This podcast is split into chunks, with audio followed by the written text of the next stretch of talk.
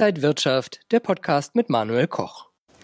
Wir sehen zwar einen sprunghaften Anstieg der Corona-Neuinfektionen über die Marke von 10.000, doch der DAX, der hält sich noch wacker, zwar mit leichten Verlusten, aber er stürzt nicht ab, wie er das im März tat. Zugeschaltet aus Frankfurt ist mir jetzt Robert Halber von der Baderbank. Herr Halber, ich grüße Sie. Ich grüße Sie auch.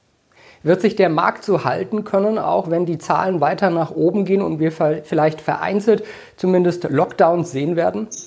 Ja, der Markt, der Aktienmarkt ist eingestellt, dass die Fallzahlen jetzt höher werden bis Weihnachten, sicherlich bis Ende des Jahres. Der Markt geht aber auch davon aus, dass es nicht mehr zu einem generellen Lockdown kommt. Es gibt zwar partielle Schließungen und Shutdowns wie im Berchtesgadener Land, aber die Politik wäre wirklich mit der Muffe gepufft, wenn sie es zulassen würde, dass wir hier flächendeckend wieder alles schließen. Das würde für die Wirtschaft fatale Auswirkungen haben. Die Konsumenten, wenn wir zu einer sogenannten Toilettenpapierökonomie werden, wo wir nur noch aus Angst das Haus verlassen, um die Güter des alltäglichen Bedarfs zu kaufen, das wäre nicht sinnvoll.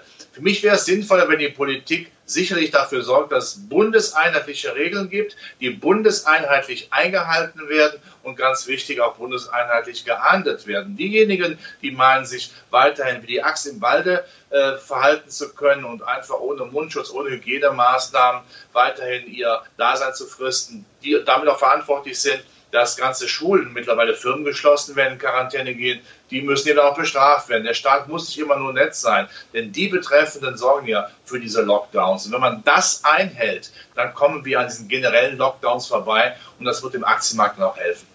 Jetzt öffnen wieder viele DAX-Konzerne ihre Bücher. Covestro, Daimler, Deutsche Post, Henkel haben schon mal vorab ganz gute Zeichen signalisiert.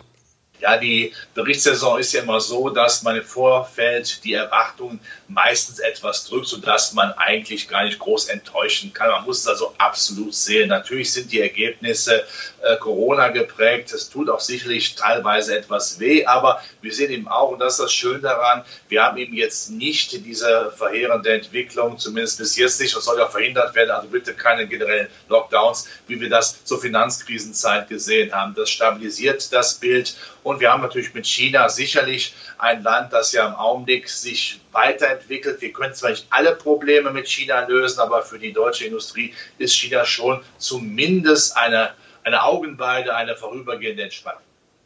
Es wird erwartet, dass die DAX-Konzerne in diesem Jahr 60 Milliarden Euro Gewinn machen. Das ist zwar ein Viertel weniger als im Vorjahr, aber es ist nicht so ein dramatischer Einbruch wie zu anderen Krisen. Also kommen wir mit einem blauen Auge noch davon? Ja, bis jetzt kommen wir mit einem blauen Auge davon. Aber natürlich muss man wieder die Frage des Lockdowns aufwerfen. Wenn natürlich jetzt Europa dicht machen würde wie im Frühjahr, dann hätte man natürlich äh, durchaus große Probleme. Denn wer äh, nicht raus kann, kann nicht konsumieren. Und, und, die Unternehmen, die merken, dass nicht konsumiert wird, die werden sicherlich dann auch nicht äh, großartig investieren oder produzieren. Also diese große Frage haben wir natürlich immer, was machen wir mit den Lockdowns? Neunmal äh, bitte auf gar keinen Fall dann lieber auch denjenigen, die meinen, sich nicht daran halten zu müssen, mal zeigen, ja, wo Bachtel den Most holt. Und es gibt ja sogar noch ein paar andere Themen neben der Corona-Krise. Der Brexit ist jetzt wieder ganz aktuell und die US-Wahlen. Ähm, was sind denn die wichtigsten Themen für die Börsianer? Ja, klar, Brexit und äh, die US-Wahl hängen sogar ein bisschen zusammen. Äh, Brexit, gut, wir wissen, wir wissen nicht, ob es wie es ausgeht, aber es hängt ein bisschen davon ab, wer denn im Oval Office demnächst sitzen wird. Sollte es wieder Trump sein und damit äh, allein schon aufgrund seiner EU-Phobie ein vernünftiges Handelsabkommen zwischen den Amerikanern und den Briten gestrickt werden, würde wahrscheinlich dann Herr Johnson den Europäern die Tür vor Nase zuknallen. Wenn es Herr Biden wird, dann äh, dreht sich die Gemengelage 180 Grad, denn der Biden wird lieber ein Handelsabkommen machen mit der größeren EU als nur mit den Briten. Äh, also davon hängen sie es ein bisschen ab. Ein bisschen Zeit haben wir ja noch bis zum 3. November, bis zur Wahl. Und das andere äh, Thema ist äh, natürlich, darf man auch nicht äh, vergessen, dass wir haben die US-Wahl an sich. Herr Biden ist natürlich im Augenblick ein bisschen, habe ich den Eindruck, der Wunschkandidat auch äh, der Märkte, wenn man davon ausgeht, dass Herr Trump, wenn er nochmal wiedergewählt werden sollte, sich Denkmäler setzt. Allerdings darf eins nicht passieren. Es darf nie so weit kommen, dass Herr Biden den totalen Triumph macht. Also Präsident Biden, Demokraten im Haus, im Repräsentantenhaus haben die Mehrheit und dann auch noch im Senat, dann käme man vielleicht auf dumme wirtschaftspolitische Ideen. So wäre die beste aller Welten vielleicht für den einen oder anderen, wenn der Senat zumindest in republikanischer Hand bliebe, dann hätten wir eine Pattsituation, dann würde nach wie vor marktwirtschaftlich agiert werden. Interessant ist es dann auch, wenn der Biden gewählt wird, was das für die Branchen heißt oder für die Rohstoffe.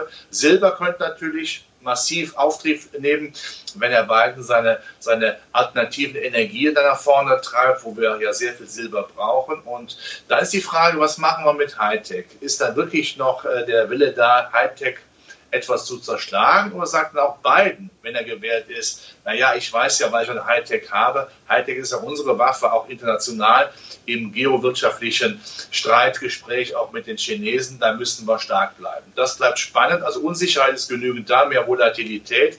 Aber Sie haben es eben gesagt, der DAX wird wohl trotz den augenblicklichen Unsicherheiten mit einem blauen Auge davonkommen. Ja, diese Unsicherheiten mögen die Märkte ja gar nicht. Wie sollten sich Anleger jetzt durch diese Zeit manövrieren? dabei bleiben. Also definitiv, es kommt wieder mein Credo, regelmäßige Aktiensparpläne. Jetzt lohnen sie sich, es sind die Kurse nicht mehr so hoch. Jetzt sollte man bitte auch jetzt einsteigen. Das Auf und Ab bringt ja auch längerfristig was, äh, weil man dann ja auch diese unterschiedlichen Kurse rauf und runter für sich in der Vermögensbildung ausnutzen könnte. Und ich sehe nach wie vor keine Panik insgesamt für den Markt. Äh, würde es dann jetzt, wo wir vielleicht ein bisschen jetzt dabei sind, einen Rücksetzer geben, kann man sich sicherlich schon mal seine Lieblinge ein bisschen ausschauen. Ich halte eine Hightech nach wie vor für interessant und ich glaube auch, dass die Zykliker äh, eine gute eine gute Zukunft haben unter der Bedingung, dass der Lockdown verhindert wird. Und es gibt ja auch nach wie vor keine Alternative zum Aktienmarkt. Ich mache es plastisch. Zinspapiere sind so attraktiv wie eine Darmspiegelung. Das heißt, für Anleger jetzt Einbrüche, so wie im März, sind nicht zu erwarten, aber Rekordstände auch nicht mehr 2020. Ja, ist die Frage, was macht die Jahresendrallye? Kommt sie noch? Nochmal, das, das ist das Lockdown-Thema. Wenn man aber davon ausgeht, dass es nicht stattfindet, also dass kein genereller Lockdown kommt, wenn man davon ausgeht, dass nach ja immerhin mit einer mit dem Brexit und den Präsidentenwahlen einigen Wochen ja Unsicherheitsherde verschwunden sind und wenn man dann auch noch weiß, dass sicherlich dann auch äh, die Fiskalpolitik in vielen Ländern nochmal nachlegen wird mit Hilfe der Geldpolitik, dann ähm, wird man von Jahreshöchstständen vielleicht nicht mehr ausgehen, aber wir kriegen dann doch so etwas wie eine Jahresendrallye. Dann sollten wir auf jeden Fall im Aktienmarkt sowieso treu bleiben. Sagt Robert Halber von der Bader Bank. Vielen Dank nach Frankfurt, Herr Halber. Bitte sehr. Und Ihnen, liebe Zuschauer, danke fürs Interesse. Bis zum nächsten Mal.